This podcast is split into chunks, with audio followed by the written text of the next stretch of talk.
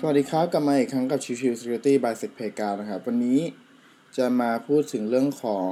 ตัว PowerShell กันนะครับ คือโดยปกติครับ ถ้าเราในใช้งานใน Windows นะครับ โดยปกติแล้วเนี่ย เราจะใช้ตัวของพวก GUI คือเว็บคือหน้า interface นะครับ พอเป็นหน้า interface เนี่ย ลักษณะของการทำงานเนี่ย มันก็จะเป็น user interface คือการใช้งานปกติเลย คือเป็น user ใช้งาน แต่ว่าพอเป็นเรื่องของการโจมตีครับ attacking เนี่ย ตัวของ attacker เนี่ย ส่วนใหญ่มักจะใช้ตัว PowerShell นะครับ เพราะว่าตัว PowerShell เองเนี่ย มันสามารถทำอะไรได้หลากหลาย คือโดยพื้นฐานเองเนี่ย ตัว PowerShell เนี่ย มันถูกสร้างมาจากภาษา C Sharp นะครับ เอ่อพวก C Sharp .net นะครับ ทีนี้เนี่ยมันเลยกลายเป็นว่าตัวของ PowerShell เองเนี่ย มันสามารถทำอะไรได้เยอะแยะมากมายนะครับ จากตัวของฟังก์ชันของ .net เองนะครับสิ่งที่มันเกิดขึ้นคือทำให้ attacker มักจะเอา PowerShell มาใช้เพื่อเป็นการโจมตี จริงๆ ไม่แค่ไม่ใช่แค่ attacker นะครับ คือเป็นผู้ทดสอบจากระบบคือ pen tester เองนี่แหละก็มีการใช้ตัว PowerShell เพื่อเอ่อทดสอบการโจมตีเช่นกันนะครับ คือพูดง่ายๆ ลักษณะของ PowerShell ที่ใช้งานเนี่ย มันจะหลากหลายมาก ไม่ว่าจะเป็นเรื่องของการดาวน์โหลดไฟล์และ execute ตัวไฟล์จาก memory เลย หรือการไปทำ job ขึ้นมา หรือไปแก้ไขตัว registry หรือไปสร้างไปแก้ไข host ไฟล์หรืออสร้าง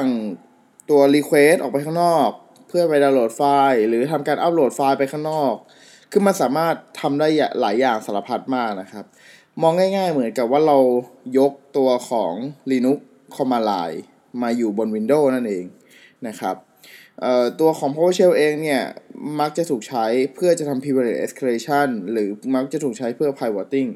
privilege escalation คือเราเคยพูดไปก่อนหน้านี้แล้วก่อนนู้นเลยนะครับ ก่อนช่วงแรกๆของที่เราทำตัว podcast ตัวนี้ก็คือลักษณะที่เป็นการ เพิ่มสิทธิ์จาก user ธรรมดาให้กลายเป็นสิทธิ์สูงสุดนะครับ แล้วก็ลักษณะของ pivoting คือการเจาะจากข้างในไปลึกๆ เข้าไปลึกอีกนะครับเเป็นเปรียบเสมือนกับสะพานในการเชื่อมต่อระหว่างข้างนอกกับข้างในเข้าไปนะครับนั่นคือเรื่องของ pivoting เดี๋ยวผมจะมาอธิบายเชิงลึกอีกทีหนึ่งนะครับ แต่ก็วันนี้อยากจะพูดคร่าวๆเฉยๆว่าเออตัว PowerShell เนี่ยทำไมถึง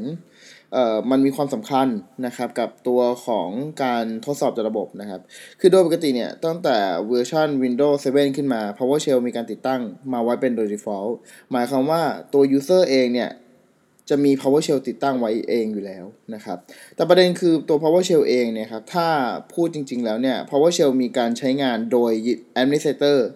ย้ำว่า Administrator นะครับ น้อยมาก แต่กับการตัว PowerShell นั้นถูกใช้ในการโจมตีเยอะมากนะครับ เพราะว่าอย่างที่บอกไปพวกเอ่อ privilege escalation พวกดาวน์โหลดไฟล์เพิ่มเติม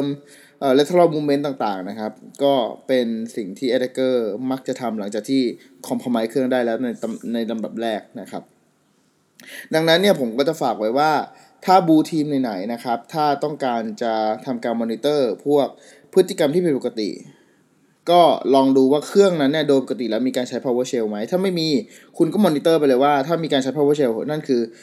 มีความเป็นไปได้ที่น่าจะผิดปกตินะครับ โอเค วันนี้ผมฝากไว้เท่านี้นะครับ ขอบคุณทุกท่านที่เข้ามาติดตาม แล้วพบกันใหม่ในครั้งถัดไปสำหรับวันนี้สวัสดีครับ